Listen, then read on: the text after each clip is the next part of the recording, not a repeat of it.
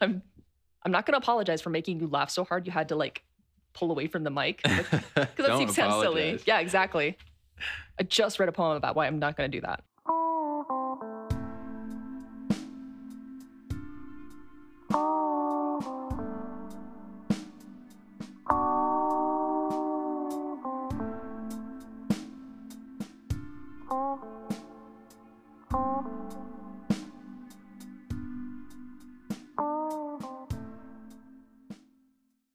Sorry. Um, I'm sorry for taking so long to finish breakfast. It was stupid of me to try that trick with the potatoes. I shouldn't have done that. No, I'm sorry for apologizing. I couldn't have predicted how much time it'd take. I don't want you to feel like you always have to reassure me when something goes wrong. No, no, I'm sorry for apologizing.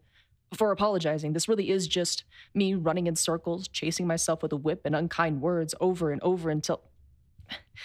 Actually, I'm sorry for using sorry as a form of punctuation, dashed liberally into these empty, meandering tangents that I let spill from my lips to fill this silence. But this room can't be silent. Silence means that I'm not talking, which means this must be my fault. So if this is my fault, I have to say I'm sorry. I'm, I'm sorry I asked for tea.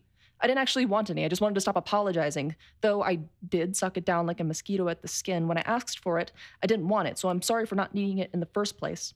I'm sorry by how sad you are, by how much I apologize. You've never made me feel unsafe.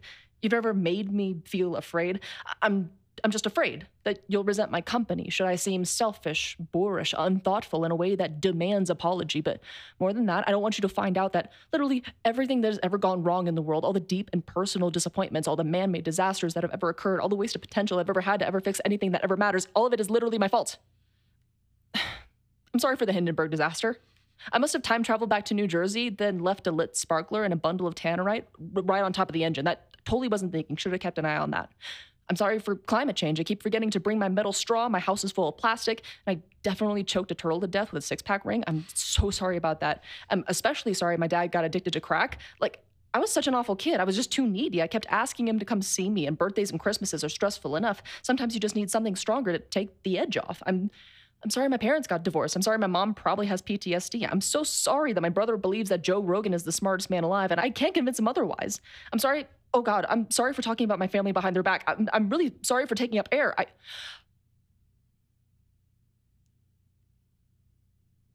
Okay, I can't fix that, but I'm sorry I can't. I'm. I'm sorry that when my fleshy, soft, and new to this realm soul crawls out of its shell of dissociation, it can't help but freeze and stop every breath I could have taken fast in my chest, holding it down with white knuckles, hoping that the shock of it passes somehow. And more than that, I'm sorry for apologizing for shit that doesn't actually matter when I know it fucking doesn't. So I can avoid apologizing for the shit that does. For lying to the people I love, for playing games with their hearts, for making them feel worthless and unwanted, for putting them in a position where they feel like they have to soothe my fragile, attention starved ego because otherwise I just won't stop apologizing for potatoes and zeppelins and breathing. And so this is the end of apologies. Breakfast is 20 minutes late, it's burnt and raw, and don't you dare let me pry out a soft it's okay from you that won't make any of us feel better. This can just be fine. It's fine. I'd like to imagine that listeners will actually think I'm apologizing to you for like burning breakfast until it actually becomes apparent that it's a poem. well, I'm sorry for offering you tea because apparently you didn't really want it.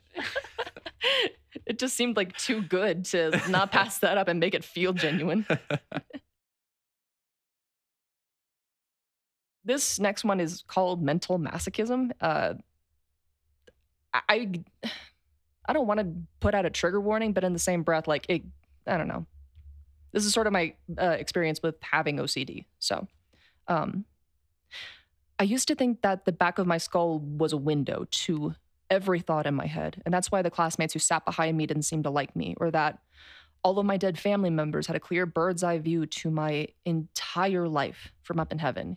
Every thought in my head and every waking moment of my life, even the ones I was changing clothes or trying to cheat on tests. And eventually, this metastasized like a cancer into paranoia that everyone could not only hear every thought in my head, but that they were bitching about my greatest flaws behind my back. Congregations of secret criticism followed me everywhere I went. It was totally normal to assume everyone hated me and then curate my character around preemptively soothing their distaste. It was totally normal to jiggle the door handle five times or a rapist would come into my house. It was totally normal to check my tires for blood for fear I might have run someone over and not realized it.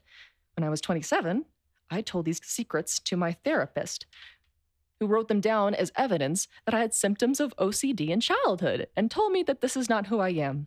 She told me that this never ending fear, this need to be better than perfect, that the impulse to hide until I'm worthy of respect and quietly resent those who accept me without struggle or expectation is like a stain that can be washed out.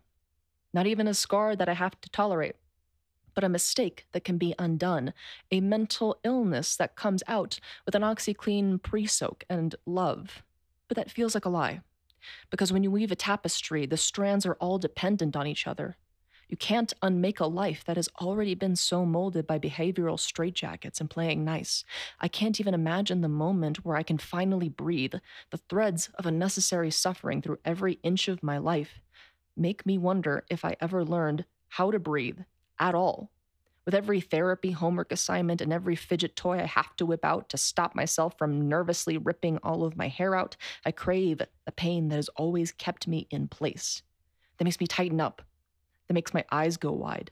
That makes my cheeks sting with anticipation. Maybe I want to cry.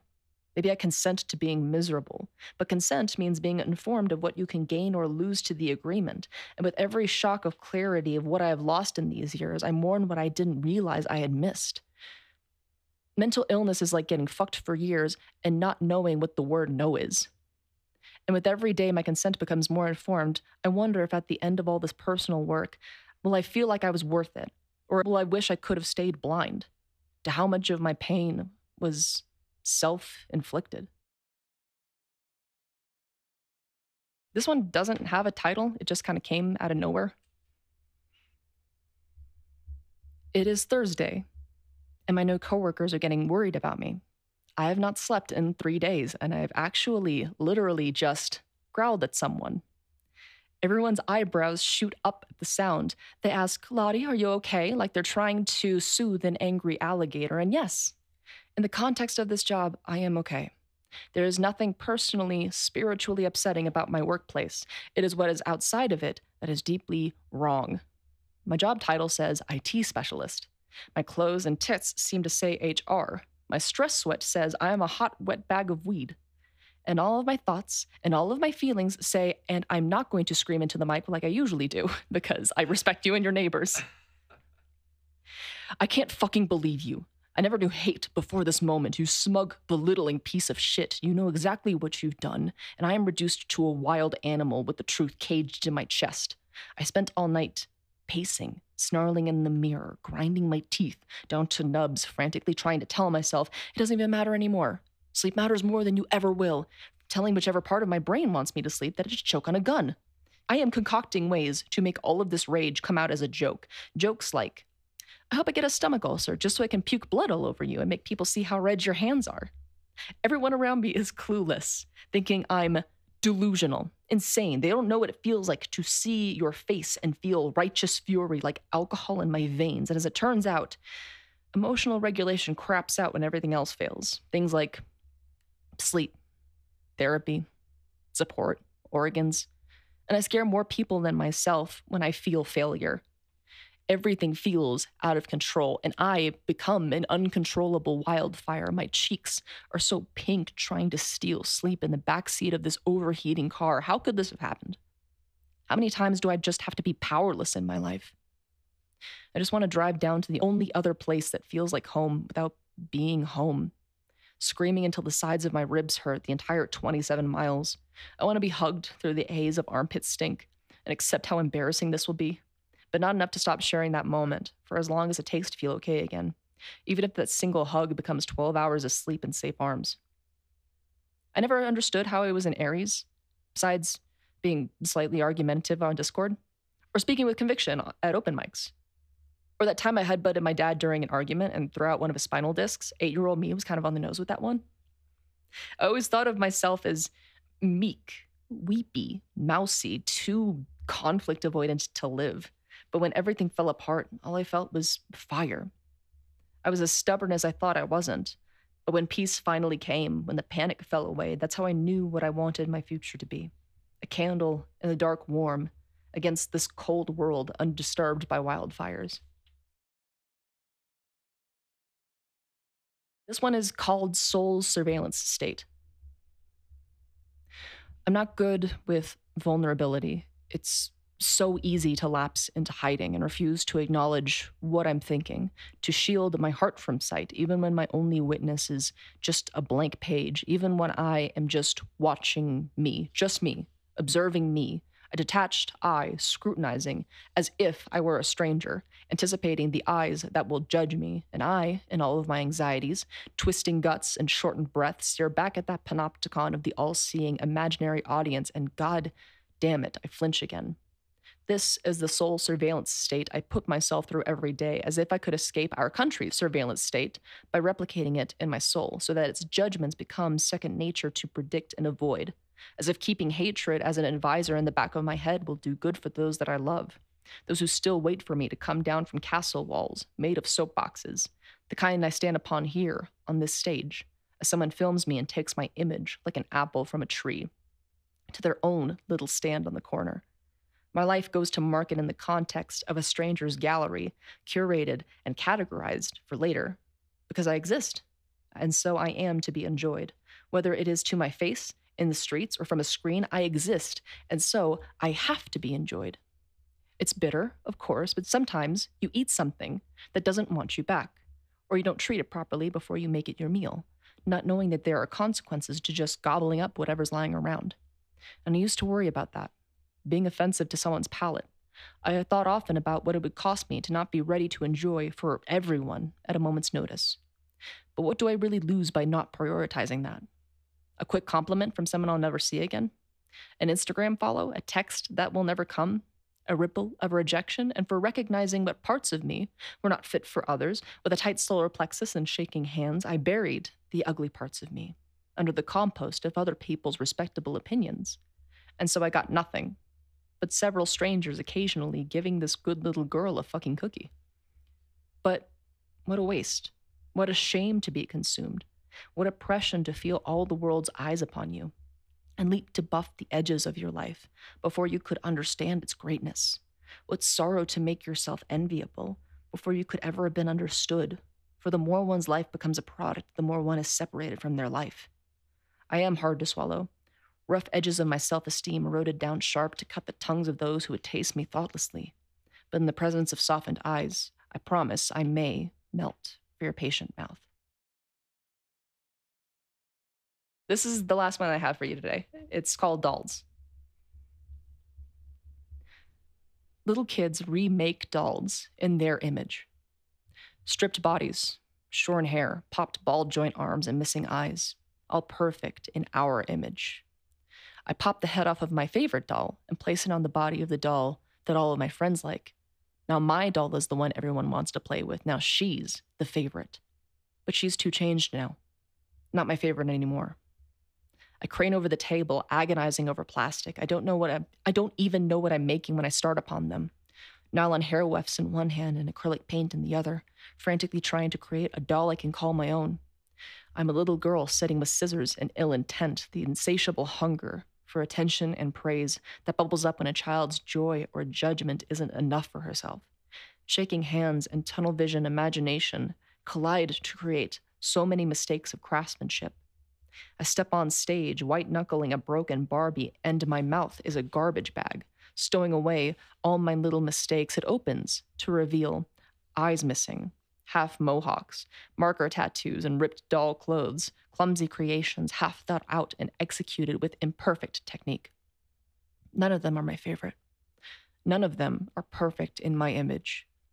But some are salvaged by people who love them more. They smile and tell me my poetry is good, that I was good tonight for remaking these imperfect things which they found themselves in. Perhaps they're just polite, perhaps they truly mean it. But among the audience is someone dissatisfied, and of course, I am that audience member.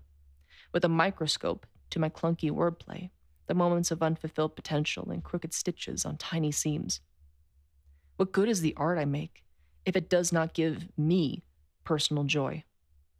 I see so many favorites in other people's dolls vibrancy that I covet, humor that I delight in. Their demands for compassion move me to tears, and mine feel so small by the comparison. These people can be themselves, but I, if I cannot be perfect, then neither can my dolls. And if my dolls are not perfect, I am not good. My fingers shake with every stitch, the worth of my being loaded in every centimeter of thread. Each uneven line is more existence for how valueless my existence is. I wish I was someone better. I wish these crafting hands held vision and stability. I covet creations that are not mine. They don't carry my mistakes. Children don't care about mistakes. They play with dolls because they're fun, because they love them, because they feel fulfillment and the simple pleasure of finding themselves in fantasy. The more I make these dolls, the closer they get to what I hope for. And I can release them from the plastic prison of my drafts folder.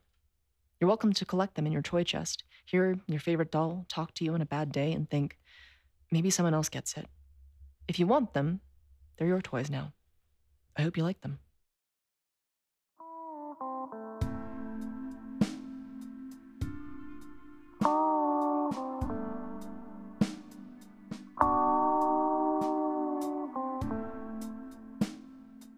Lottie, welcome to the Poets. Thank you for being here. Thank you. That was a really good set. Um, I have a lot of questions about the set, but I will start with one more about poetry in general for you. Um, specifically about your name, Mhm. Lottie Dammit. Okay. It's yeah. a pseudonym. You're taking on a name. I wonder if when you get on stage, do you take on a stage personality along with that? Um, I try not to actually. Um, for me, poetry is like a way to get in touch with my truest self. I already have a pretty bad problem of like acting like a bit of a cartoon character in my everyday life. It's it's sort of a behavior that was born out of having a dad who wasn't around a lot, and uh, whenever he would come into town, I would try and get his attention by making him laugh um, Mm. and like sort of pantomiming characters. So it's something that stuck with me in adulthood, and I'm trying to unlearn. So whenever I come up on stage, even though I'm using a pseudonym, I am genuinely trying to express my most authentic self. You're trying, what part of it are you trying to unlearn? The, Just sort of.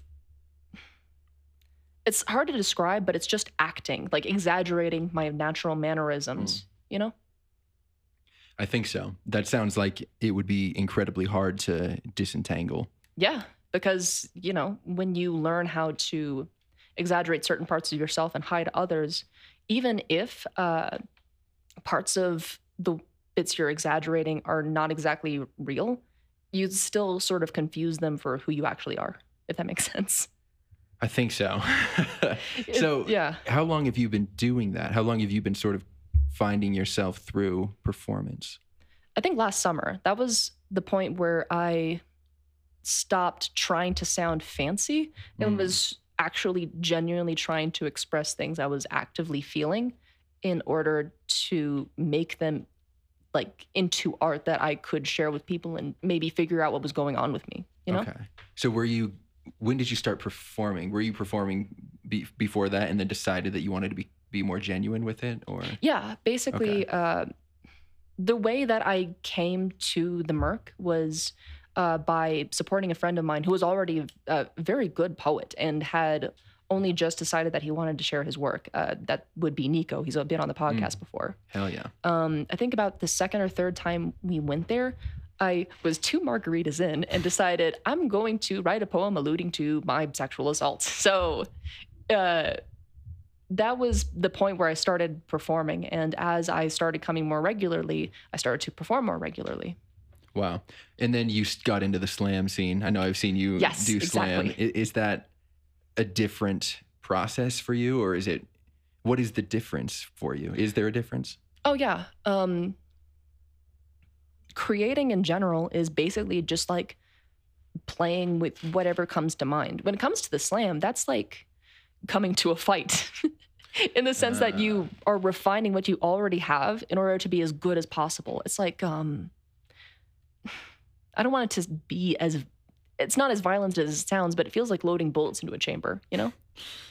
Can you expand on that a little bit? Yeah, definitely. Uh, you know, like when you make a poem and you practice it for a while and you edit it for a while, and after some time spent with it, it feels very good to a point Mm. where it's just like, there's no way that anybody could not like this. Mm, With a new poem, it'll feel fresh in the moment and definitely it'll have its appeal, but after a while, it'll lose its shine a bit. And you feel like you have to sort of refine it or else it'll just be, you know, clay just sitting there.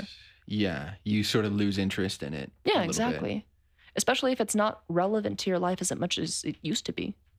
Yeah. Do you ever find old poems you've written and like not even remember the circumstances or the act of writing it? Oh my gosh, yes. Um there there was an entire month of I'm pretty sure it was poetry writing month where I tried my best to just throw whatever I could onto the paper and there were like two or three lines just like in my notion drafts uh, tied to a certain date. I'm just like, what the hell was I thinking?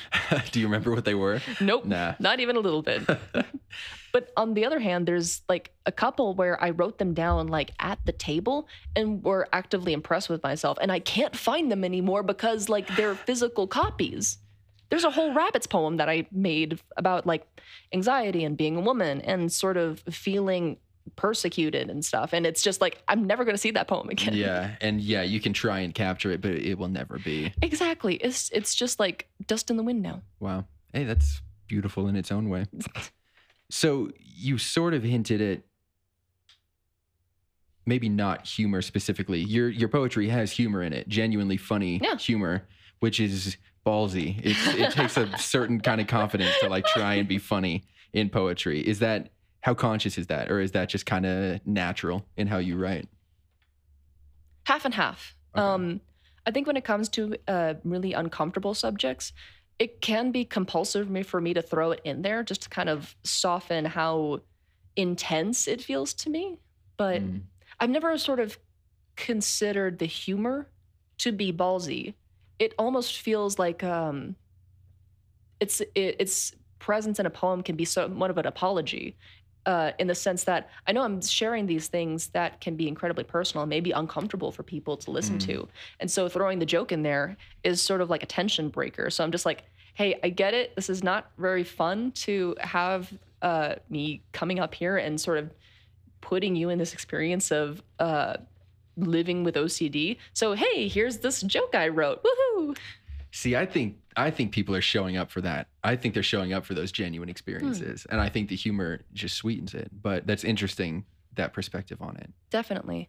Uh, it's very new for me to arrive in a community where vulnerability in all of its aspects uh, is very celebrated. Um, Yeah. I am a very per- I was a very perpetually online person ever since I got a computer, and even when uh, mental health is very actively talked about, uh, and even when the vulnerability appears to be championed, it feels very much like being honest and being sort of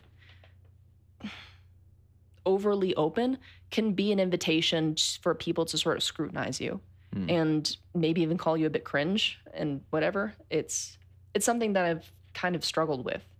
This idea that once you put yourself out there, that's forever because it's the internet, and that can translate into real life. Uh, wondering who remembers that uh, embarrassing moment I had such and so uh, days ago. You know.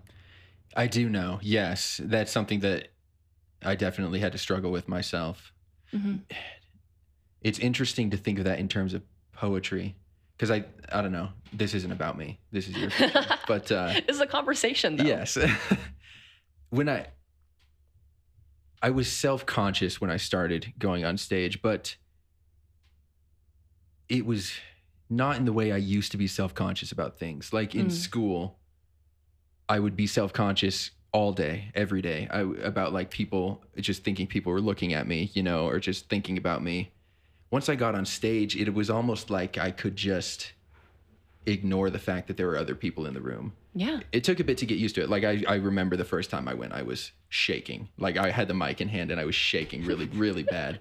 So it definitely took some getting used to, but it was never um there was a sense of abandon in it. It was like I'm gonna get on stage, like it or not. Yeah. But here's my five minutes.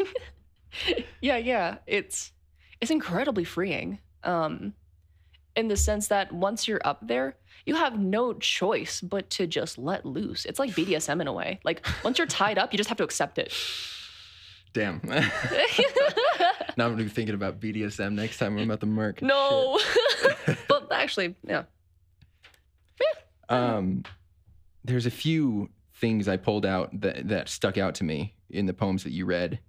I can't remember which ones they came from, but um, one was oh, this was in Soul Surveillance State. I'm pretty sure the parts of me that aren't meant for others, or the parts of me not meant for others. Mm. Aren't those the best parts? Yeah, definitely. Um, I've come to really appreciate that the fact that I will have these parts of me that will like sort of like shock and sort of maybe disgust people like when they are revealed and maybe somebody will just be like no no keep going keep going and uh it's really wonderful to sort of see who who comes along for the ride yeah, that's a fun ride to go on. Holy shit! yeah And that's, I mean, that's the that's the you're gonna find somebody like that, you know, at the Definitely. Merc. You're gonna find kindred spirits at the Merc because it's all misfits, you know, coming together. Yeah, there are people who have shared such hardcore experiences, and some people who got actively booed down. Um, uh, that I wish would come back because uh, I have a friend who like has like gone back and talked to people after they were told to leave. Uh, this is this happens so very rarely, maybe Mhm. once a year, but he will talk to them and like it will expand his experience and he'll tell me about it like how somebody who uh, basically wrote this poem that very much so shocked people was trying to just feel something and sort of process a very hardcore experience they went through and it makes me pretty sad there was another person who came and talked about their experience with dissociative identity disorder and i really felt for them but then the second they got off stage they kind of like ran out and it made me pretty sad Mm. it i don't know That must have been, you know, you wonder you wonder about the days leading up to that or the hours leading up to that. Yeah. That could have been that could have been their one out of comfort zone experience in like months, you know. absolutely there they wrote two poems like talking about it and it it made me realize um that a lot of people who come here just want to be seen who are really craving community and may deny themselves that because maybe they have that sort of fear of judgment that they learned either in real life or online Yeah. in a way that will perpetually inform how they engage. It's it's I don't know. I think about that a lot. It's yeah. I mean that is you're you're right that it's incredibly rare that anything other than just claps will will greet a, a poet on stage. It, it is interesting to think about those edge cases though, Mm-hmm. because they like formulated a plan to go speak at an open mic poetry event, and it's like it feels like that's a very distinct type of person who even has that thought cross their mind. Yeah. I don't know. I don't know what it means. Mm. It's sort of interesting to think about. And I don't know. Just the fact that people can go up there and uh, be honest and sort of try to make something they really struggle with into art is Mm. has become something that I've really come to value. Whenever I talk to somebody uh, who likes my work, I make it a point to like chant at them peer pressure, peer pressure, peer pressure, because I want them to share their pieces as well. Hell yeah. This kind of gets into the vibe of dolls a little bit. Yeah. Um, the line I don't I don't think I got this line perfectly right, but you said something like remaking imperfect things for others to find themselves in. Exactly. How true is that when you're writing poetry? It's always true. Um, I have pretty high standards for myself, as I think most artists do, and there are there have been a lot of poems where I I say it upstage and uh, it doesn't feel as good as I could have made it, but people will still see me after the show and just be like, "Thank you for Mm. saying that. Uh, you did good tonight. I laughed, I cried, or whatever." And uh, it's it's a little bit of a relief more and more whenever I hear somebody say that. At Mm. first, I was very averse to accepting compliments from people. Um, there's another open mic I go to where at one point I so thoroughly rejected a compliment that the the two girls who were talking to me kind of took a step back because they were very taken aback by my Mm. reaction, and it kind of made me realize uh, how strange it was for me to take my own insecurities out on people who genuinely like my stuff. Damn, that's a that's a hard way of putting it, but it's the truth. Taking insecurities out. Yeah, I think I think anybody who's gone on stage can resonate with that. Yeah. Like doing that self-effacing sort of things, sort of thing, um, and not recognizing that the gap between your artistic hopes and your artistic execution is not seen by the people who enjoy your work. It's it's something that uh, can be sobering and humbling to to process. So is is the answer just get over it and accept compliments? Yes, exactly. like, okay, get over yourself. You're not like Allen Ginsberg. It's gonna be fine. You're uh, fine. Uh, so if anybody, I mean, obviously, mostly poets will listen to this, but if anybody's listening to it and has not gone on stage, has never shared anything at an open mic, what what advice would you give to them? What would you say? um, those are your dues. So, I mean, not to be crass or like um, badass about it or whatever, but but- you are badass though. well, thank you. But yeah, it's it's like when you first draw, and the only thing that you can draw is a stick figure. When all you wanted to do was just recreate Dragon Ball Z. Like you know that there is a gap between your artistic talents and your artistic ambitions. In order to ever meet, make that gap sort of close, you're going to have to recognize your current skill level and say, "I'm going to keep on going." Mhm. uh, until I get there. The The journey starts like for the first single step. You get what I'm saying? Yeah. Yes. Every project, every task, every whatever hobby starts out shit. Even if you start out like pretty good, you're gonna get better. And you're gonna look back at the beginning and be like, wow, that was shit. you know, Exactly. compared to where I'm at now. So you just gotta start. yeah, I peaked so hard when I said that, but like, I, it made me excited to say that. Yeah, I think it's fine. yeah, yeah. Um, I think this. I also wrote this down while I was listening to Dolls. Uh, maybe it's a dumb question, but Dumb questions are always welcome. poetry. There was something in there about poetry being more of a struggle, not something that brings you joy. So my question is, what are some things that bring you joy? Um, poetry is definitely something that does give me peace and happiness. Um, when I say, uh, what good is the art I make if it does not give me personal joy? It's Mm. more of reckoning with that um, struggle between skill and ambition. Um, sort of looking back at your art and thinking, damn it, it's not good enough yet. Mm. So it's not necessarily that poetry doesn't give me joy. It's more that sometimes I'll look at it and say, damn, that's dog water. Yeah, yeah, But I will say, stuff that gives me joy is being able to participate in the community and get to know people and uh, enjoy the process of making art together. Uh, I didn't realize how badly that was missing from my life until I got here. There was a there was a an open mic at Ophelia's Electric Soapbox, and uh, practically everybody I've ever met uh, had been there, uh, had been at the Merc, and then showed up there. And I looked around the room and I recognized, like, holy shit, I know like Mm. 80 to 85% of the people here and their names and their stories. I've Mm. never felt that before. It's a real community. Yeah. It really is. Well, Lottie, thanks for being on the show. Thanks for doing this. Thank you so much for inviting me. Um, tell people where they can find you, where they can find more of you. Uh, uh, I have an Instagram called Lottie Dammit, just one word. Uh, you will not see my poetry on there. I have a single painting that I took six months to complete, but I promise I will try and put something else on there. Cool. And uh, you can just find me in real life. Hell yeah. It's Fridays and Sundays at the Merc. Exactly. Well, cheers. Thanks again for being here. Cheers. Thank you. Bye, everyone. See ya.